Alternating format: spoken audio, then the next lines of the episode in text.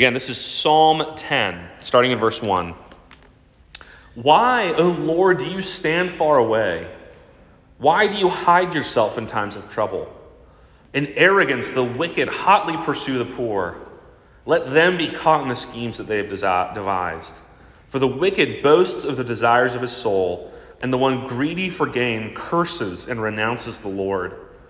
In the pride of his face, the wicked does not seek him. All of his thoughts are, there is no God. His ways prosper at all times. Your judgments are on high out of his sight. As for all his foes, he puffs at them. He says in his heart, I shall not be moved.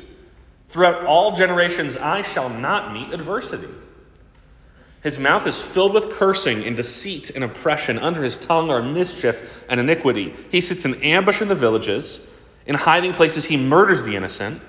His eyes stealthily watch for the helpless. He lurks in ambush like a lion in his thicket. He lurks that he may seize the poor. He seizes the poor when he draws him into his net. The helpless are crushed, sink down, and fall by his might. He says in his heart, God has forgotten. He has hidden his face. He will never see it. Arise, O Lord, O God, lift up your hand. Forget not the afflicted. Why does the wicked renounce God and say in his heart, You will not call him to account? But you do see, for you note mischief and vexation, that you may take it into your hands. To you the helpless commits himself. You have been the helper of the fatherless. Break the arm of the wicked and evildoer. Call his wickedness to account till you find none. The Lord is king forever and ever. The nations perish from his hand. O Lord, you hear the desire of the afflicted. You will strengthen their heart. You will incline your ear to do justice to the fatherless and the oppressed, so that the man who is of earth may strike terror no more. This is God's word. Let's pray and ask for his blessing on it. Lord, as we come before you tonight, sometimes we are in situations or in circumstances that provoke us to ask, God, where are you? Why do you hide your face from me? Why are you far away from me? And I pray as we look at this passage tonight and consider the feeling of doubt, of doubting things, that you would come and reassure us. Like a father gentle with his children, I pray that you would come and send your spirit and, and just place your arms around us. Make us to know the depths of your mercy and grace. Open our eyes to see the reality of things in our lives, in our situations. And I pray especially that in these words and as I talk about them, Lord, that you would make your name known, that you would be glorified among us, but even more so, Lord, that you would feed our hearts on your word. I pray that you would send your spirit to open our hearts to receive what it is that you want us to know. And that you would also, especially, Lord, send your spirit upon me, that I would talk about these things in a way that is good and true and helpful and clear, that is applicable to the lives of these students. I pray that you would bless them as we talk about this, that you would continue to grow us into the people that you're making us to be. It's in your son's name I pray. Amen. Every Christmas, my wife and I watch kind of the same routine list of different Christmas movies. And one movie that we watch every year is The Polar Express. And The Polar Express, uh, some people are a little off put by its animation style. I, I love most things about it. But the whole movie really is about doubt and belief. It's about the main character, uh, he's credited as Hero Boy, which is kind of a weird name. But um, he has these doubts about the existence of Santa Claus. He keeps saying, you know, are you sure? Can I really trust you? Can I really believe this? He doesn't want to be fooled. Um, and, and the movie like portrays him doubting the existence of Santa Claus as this like horrible thing. Like when he kind of finally owns up to like, oh man, like I doubt that people like scream at him and call him a doubter. At the end of it, he meets Santa and he gets this magic bell that only people who quote unquote truly believe in Santa can hear. The way that this movie talks about belief is that it is irrational that it is rooted in an emotional certainty. Right? If you just believe hard enough in your heart, then that's what it means to, to truly believe. 100% belief, no doubt, no wavering. It seems to be more about an emotional state than rationally considering any facts. There's no gray area, no doubt mixed with uh, belief in Polar Express. And sometimes I feel like the way that our culture, even our, our subculture in churches, the way that churches talk about belief in Jesus or belief in God is like that. That you cannot have doubts. Don't have any doubts. Just believe. What does the Bible actually say about doubt? What does the Bible actually say about belief and doubt? What about doubts? One pastor defines doubt this way. He says, Doubt is a state of mind in suspension between faith and unbelief, so that it is neither of them wholly, and it is each only partly. What he's saying is that doubt is this sort of in between. You know, you, you want to believe, you have faith, but there are these questions. Unbelief, disbelieving looms large. And I think that there are two mistaken extremes. There are two wrong ways to approach doubt that we see in the church and in our culture around us. One is, I guess you could say, the, the, the unbelief or the doubtful way of life. Some people call this deconstruction. And it's, it's sort of an extreme skepticism to be like, okay, you know, you need to tear everything down, doubt everything, and then just sort of rebuild what, what works for you. And I think that this is unhelpful in a lot of ways, right? You're always doubting, never believing. And the other extreme is to, re- to regard doubt as uh, itself as sin and to say you cannot doubt, you cannot entertain doubt for a moment, or you are sinning. It's, it's only a problem to be solved. But that's not how the Bible talks about doubt. Doubt is not the same thing as unbelief. It's not a deal breaker for God. In Mark 9, uh, Jesus encounters a man who brings a son who is afflicted and struggling to him. Uh, he, he encounters this man, this, this father who brings his boy to be healed by Jesus. And then uh, Jesus says, Hey, like, what do you want me to do, basically? And the man says, Hey, if you can, help us. Um, and Jesus catches that if, and he says, You know, if, do you not believe in me? Like, all things are possible for the one who believes. And the father cries out, I believe, help my unbelief. And that kind of faith, that kind of belief, belief that is mixed with unbelief, belief that is mixed with doubt, was enough for Jesus to show mercy to him. Jesus is very patient with those who doubt. Because the truth of the gospel for us is not dependent on how emotionally certain we are about it. The truth of the gospel for you is not dependent upon your state of mind about it or how you feel about it. It is an objective truth written in the blood of Christ. The truth of the gospel for us is dependent upon the historical Jesus living, dying, and rising again. In other words, God's faithfulness to his promises is what makes the gospel true to you and for you. Is God faithful to his promises? If so, if you have put your faith in Christ, even if you are emotionally doubting, you're feeling shaky in your faith, it is true for you. The gospel is true for you, which I think impacts how we relate to doubt. And as we look at this psalm, we see the psalmist expressing doubts. And the way that the psalm kind of talks about this, I want you to see two things because, uh, or I want you to see this is the main point. Because God is faithful to his promises, we can boldly take our doubts to him. That's what the psalmist is doing. He's expressing his doubts, taking them to the Lord. He's asking these questions that are honestly rooted in doubt. And it's a very specific kind of doubt. He's seeing the wicked prosper. He's saying, God, how can this be? How can you be good and just, and the wicked are doing so well? Because God is faithful to his promises, we can boldly take our doubts to him. There are two things that the psalmist does in this passage that I think will be helpful for you. If you're in a season of doubt, uh, these are two things that I think the Bible calls us to that will both help us to understand our doubts, but to also hold them in a way that's not going to lead us down a dangerous path. So, first is that we have to consider our doubts, consider them, ponder them, think about them. And secondly, you ought to doubt your doubts. That sounds a little strange, but we'll, I'll explain in a second. First, to consider your doubts. The psalmist is perplexed by a very specific situation, right? He says, Why are you standing far away, O Lord? Why do you hide yourself in times of trouble? And he sees the situation on earth. He looks around and he sees that wickedness, disregarding the law of the Lord, not caring for other people's well being, it seems to work. It's an efficient way to live. He sees people oppressing, abusing people around him, devising evil schemes and crushing people and taking advantage of them. It seems to be successful. Right? The wicked are pursuing the poor. They're boasting of the desires of their soul. And all throughout, they curse God, they renounce God, and they even deny his existence. Look at in verse 6, he says, uh, or in verse 5, it says, His ways, talking about the wicked person, his ways prosper at all times. Your judgments, God, your judgments are on high. They're so high that they're out of the wicked person's sight. What good are they? The wicked person says in his heart, I will not be moved. Throughout all generations, I will not meet adversity.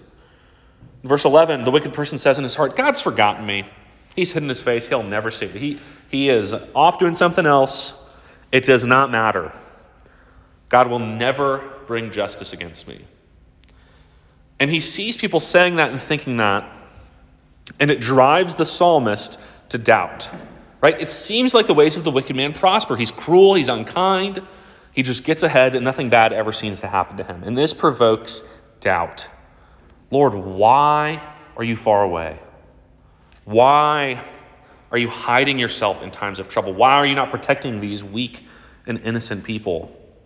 If you were good and powerful, why do these bad things happen? This is what the psalmist is wrestling with doubt that is provoked by his circumstances. Maybe some of y'all can relate to that. Maybe some of you like look at the world around us and see difficulty or wickedness. Maybe some of you have experienced or seen things in your own life that have made you doubt, that have made you ask, God, where are you? What are you doing? Where are you, Lord? There are two broad types of doubts. There are two types of doubts. Um, I think you can put most doubts into one of these two categories. The first uh, you call intellectual doubts. These are people who kind of have more sort of like philosophical or intellectual questions about Christianity. Like, can I really trust the Bible? Is the way that the Bible was put together, does that like make sense? Is that actually true? How can I reconcile the sort of like scientific record with the claims that the Bible makes about miracles? Um, you know, what about the problem of evil? If God is, is, is all good and, and all powerful, how is it that evil exists? I mean, that's kind of what the psalmist is wrestling with. And those are like good questions. Um, the second type of doubt is uh, what I would call emotional doubt. And that's more like related to circumstances of your personal story. Like, if Christianity is true, if God's real, like, why, why are things so hard for me? Why am I sad? Why am I struggling? Why do I keep on struggling with sin even though I want to defeat it? Am I really saved? Is the gospel working for me? Maybe you felt these doubts. Um, maybe there's there's like so many others that I could you know come up with, but um, maybe you've experienced these doubts or ones like them. And there's a couple things that are really good news with all of them. One is that there are real answers to all those questions. Like, none of those are answers that leave me stumped. Um, none of those are answers that leave, you know, people who are trained and equipped, uh, sort of pastors or apologists, kind of perplexed. There are real answers for them. And sometimes the way that, that I think those questions are, are put to people, there's this pressure to be like, if you don't have an answer right now, then like, is your faith worth it? Like, is it valuable? And the truth is, like, you don't need to know the answers to all those off the top of your head. That's what resources are for. That's what books are for. That's what talking to pastors and mentors are for. Christians have been wrestling with these questions for thousands of years. And there are many older and wiser Christians who are not afraid about talking about these things with you. I would love to talk about any of this stuff with you. So if you have doubts, if you have any questions about any anything, I mean, please, I would love to meet with you. Um, right, and part of why people have wrestled with these ideas and, and have answers for them is because they have wrestled with doubts themselves. They've experienced doubt and they have gone through the process of reading the scriptures and doing their homework and studying so that they can have an answer for it. Because, like, all Christians have struggled with doubt in one way or another. Charles Spurgeon, who was a Baptist pastor in the 1800s, who was a man who literally preached to thousands and thousands of people, changed thousands of people's lives, and through you know his, his sermons being written down has reached many, many thousands more. But he struggled deeply with doubt and depression. He writes this about this about his experience with depression. He says, All of a sudden the thought crossed my mind, which I hated but could not conquer that there was no God, no Christ, no heaven, no hell, that all my prayers were but a farce, and that I might as well have whistled to the winds or spoken to the howling waves. He's not writing this at the beginning of his life. He's in the middle of a sort of like 30 to 40 year long career of ministry when he writes this. And if Charles Spurgeon is able to express that and still trust in Jesus, like you can doubt too. it's okay. You can express your doubts to God. If Spurgeon is able to doubt and still be used by God in mighty ways, you can do that too. Be honest with your doubts. Consider them. Take them to God. Take them to your fellow Christians. Take them to people in your community. What you don't want to do with doubt is hold it kind of all on your own or, or look to sources that are going to give you bad answers. Look to trusted sources to help you with them. Like if you have doubts and you just go and sort of Google, go to a, a web page or a YouTube channel that is being run by like an avowed atheist, he's going to lead you down a path that is not true. Express your doubts. Consider them in, con- in continuity with other Christians.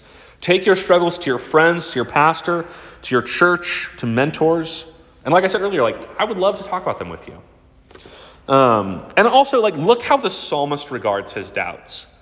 Look how he holds them. His response in verses 12 through 18 focuses on two things. One, he calls the Lord to bring justice against the wicked. He says, like, God, I don't understand why you're not doing this. Lord, please bring justice. Arise, O Lord, in verse 12. Arise, O Lord, lift up your hand. Don't forget the afflicted. Why does the wicked renounce you? You know, you do see. In verse 15, he, he says he calls him to break the arm of the wicked and the evildoer, just to, to destroy the power of the wicked person to hurt other people. The second way is he calls upon and, and reminds himself of the kindness and sovereign lordship of God. In verse 17, he says, Lord, you hear the desire of the afflicted. You will strengthen their heart. You will incline their ear. He knows that he is seeing the wicked prosper for a moment, but that moment is not forever. The psalmist reminds himself of this that, that God is Lord over all time and that his purposes are moving. Right? He knows that he is in the midst of the story that God is unfolding. Right? For a moment, like for the, for the season of the psalmist's life, and for the moment in your life, for the specific doubt, why do the wicked prosper? We only see, you know, this snapshot of this present time. God is at work. He is bringing about justice in this world. He is showing mercy to his people and taking care of them. And in, in the grand scheme of history, if you're able to look out on the timeline from a wide enough perspective, you would see God bringing justice to the wicked and mercy and grace to his people. Right? Think about this. Like if you were baking a cake and you took it out of an oven after 15 minutes and it was supposed to be in the oven for an hour and it's all like soggy and runny, you wouldn't say, "Ah, oh, the oven's broken." Like didn't didn't make the cake. No, you'd be like, "No, it's it's just not the right time yet." You wouldn't conclude that the oven was broken. It's not the right time. God is at work doing justice, protecting his people, and pouring out his mercy in the right time, in his time, in the moment that he chooses. But understanding that involves letting go of the idea that we are the center of the universe. Like, I doubt, when I doubt God's goodness, it's because I want something, I want something from God on my terms, in my timing, when I want it. But I'm not God, and you're not God. We are not the center of the universe. We're not the arbiter of what is right and moral and true. We can assume sometimes that our way of looking at reality is the most accurate, right? Think about it. If that's true, if that's your assumption, then of course your doubts about God are going to be magnified. Because you think that you're the one, you operate as if you're the one who ought to be making the decisions. We act as if our doubts are somehow more real than God's answers to them. Right? And, and that is precisely why you and I, we ought to doubt our own doubts. You ought to doubt your doubts. Or maybe more uh, sort of broadly, doubt the doubts, doubt, doubt the assumptions that your doubts are based on. Like for the psalmist, right? Like, I think that the wicked should be punished when I think that they should be punished. That's an assumption that the psalmist is kind of making. Um, and and, and it, it's, it's maybe something that's behind his doubt. Now, obviously, like this is scripture, this is God's word. He's not necessarily making a mistake in that, but this, this paints a picture of the human experience for us. We ought to doubt our own doubts. We're not the arbiters of what is true and good, we're not the judges of all things. You don't know all things about all things, and that's good. Like, you weren't made to do that. You don't need to do that. When we doubt God's goodness, when we doubt his existence, when we doubt something about him, we assume that we are more reliable witnesses or sources of knowledge about reality than God. That's ultimately what we're saying with our actions, right? Because I cannot perceive God, therefore I cannot be sure that he exists. I must doubt his existence. That's the sort of logic that, that comes from assuming that we are the center of knowledge. It's, it's ridiculous. There's plenty of things that definitely exists that I've never perceived and will never perceive. But that's the logic that our hearts go down. In the psalm, the psalmist is saying something similar. Because the wicked prosper and I cannot see God's justice, he's feeling like God is hiding himself and hiding his justice. Like, God, where are you? Where, you know, why are you standing far away? Why do you hide yourself in times of trouble? He's calling upon God and upon God's justice. Right? He acknowledges things that he knows are true about God. He, uh, to put it another way, he holds those doubts really loosely. He's like, God, where are you? And then he says, God, come and show your justice to us. He's acknowledging that his understanding of the situation, his understanding of what God is doing, is incomplete and is clouded by sin. He calls upon God to break the arm of the wicked and the evildoer. He reminds himself in verse, uh, verse 16 that the Lord is king forever and ever, that he is sovereign over everything. He reminds uh, himself that God is kind and just, which is interesting. This, this response to his own doubt is not a particularly logical argument. He's not sort of going through the logic of like everything that I have just said. Really, he's responding with humility. He's responding to his doubts by saying, like, Lord, like, please do this. Uh, please come and show justice to your people. But uh, Lord, you're, you're, you're the king. You're God. You are kind. You will protect your people, even if I don't understand it. He's not responding with well polished arguments, but basically he just says, God, you are holy and kind, good, just, and wise. Come and save us and bring justice. In effect, the psalmist is acknowledging the limitations of his own perspective. He's saying, like, God, it feels like you're far off, but I don't know everything. I can't see everything, so maybe you're not. He humbly approaches God with his doubts, acknowledging his place in all things. In other words, he doubts his own doubts. He doubts his experience of being far from God.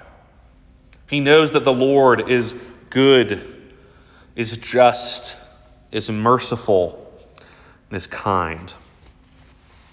Right? And, and that tracks actually because if we have been saved by the grace of Jesus, which we contribute nothing to, then it would make sense, right, for us to hold our doubts in a loose fashion. We ought to be humble enough to doubt our own doubts. A lot of times, our doubts actually come from something that we assume is true, but that might not actually be grounded in Scripture. Tim Keller provides a great example of this. He, he kind of poses this hypothetical situation. He says, Imagine that you meet an atheist who is happy and kind and moral. And because of that, you start to doubt the truth of Christianity. Well, if there's good non Christians, like, why should I follow Jesus. But there's a belief underlying that, right?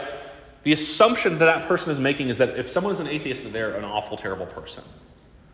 Um, which the Bible, of course, does not say. The Bible actually says that non believers may be kind and generous and happy and pleasant and, and lovely people to be around.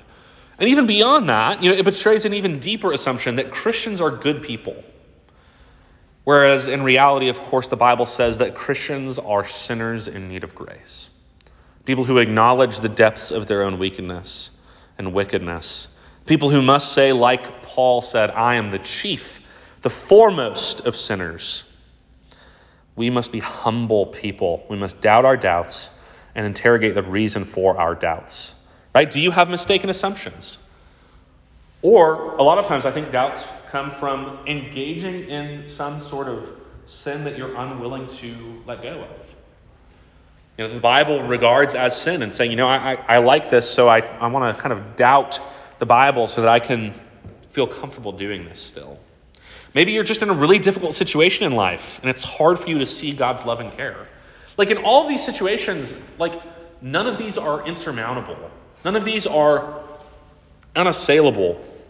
And it's okay to be in situations where it is hard to see God's love and kindness for you. But just because it's hard to see it, it doesn't mean that it's not there. I heard a story uh, from a pastor who kind of talked about this incident. Who was uh, it was early in his uh, pastoral career, and he, he visited this family, and uh, kind of in the entry hall, there's this like round carved stone piece of like decoration on a table, and it just said uh, the moon is round. And the pastor was like, "That's very interesting. Like, of course it is." What does that mean? And he started talking to the family, and it turns out that in the family that there had previously uh, been a young girl who died of cancer when she was 14. And in the, in the years that she had been diagnosed and kind of suffering and going through this, uh, she kept a notebook of Bible verses that had comforted her during her suffering. And when she eventually passed, her friends and family began to go through her journal and read it. In the middle of the book was an index card with no verse written on it, except the words, The moon is round. And they were like confused by that for a second. But after reflecting on it, um, they realized the meaning of this. Right? When it's dark and there's only a sliver of the moon that is showing, on a night like this, we were driving here and we saw the crescent moon. Um, what do we still know about the moon? That it is round. It is still there. Even in darkness, when there's only a, a, just a tiny bit of light from the moon, we know that the moon is round. The, this teenage girl, right, she believed that even though she could not see enough into God's providence to understand what she was going through, that she could still know that God is kind and gracious. When God seems far from you, you can know that God's love is still real. It is still there, even if your life seems stormy and cloudy. That doesn't mean that He is far from you. His graciousness is still for you because He loves you.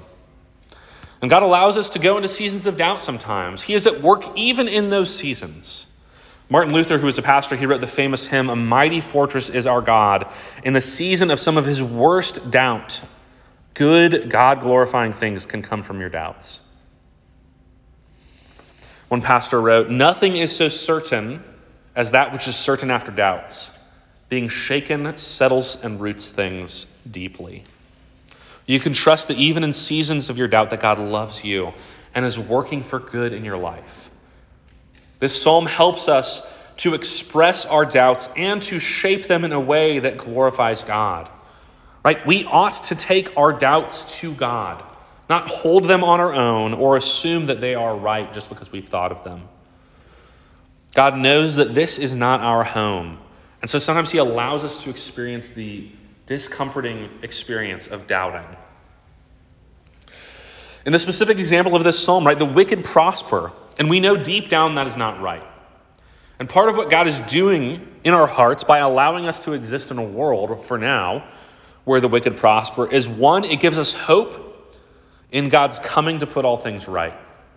Right? It, it keeps us from putting down roots in this world and just being com- like comfortable with what we have here. But also, it calls us to try to work faithfully for justice and love and kindness, to honor God in our lives, in our communities, and in, in our culture. One last thing. I want you to know that in any struggle or darkness, in any doubt, God is not calling you into something that he was not willing to go into himself. In the Garden of Gethsemane, when Jesus was about to be betrayed, he's, he's hours from going to the cross and dying a horrible death. But not just that, but, but receiving the, the justice and wrath of God for sin. Jesus prayed to God. He said, Father, you know, if there's any other way, like, please don't make me do this. But not my will, but yours be done. Jesus knew that he had been prepared for this moment, for this day, to go to the cross. In effect, Jesus was doubting the plan of God, according to his humble human nature.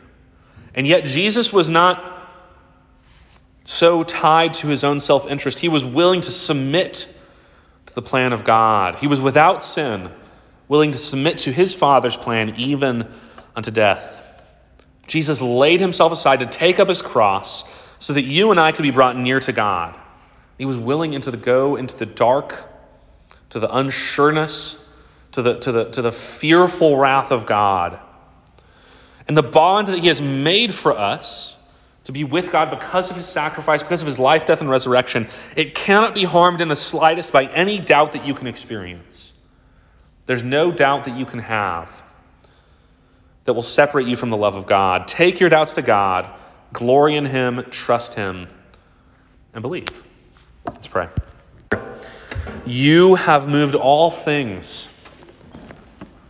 so that your people could be brought in to be made heirs to your kingdom, to be made, made sons and daughters of your house.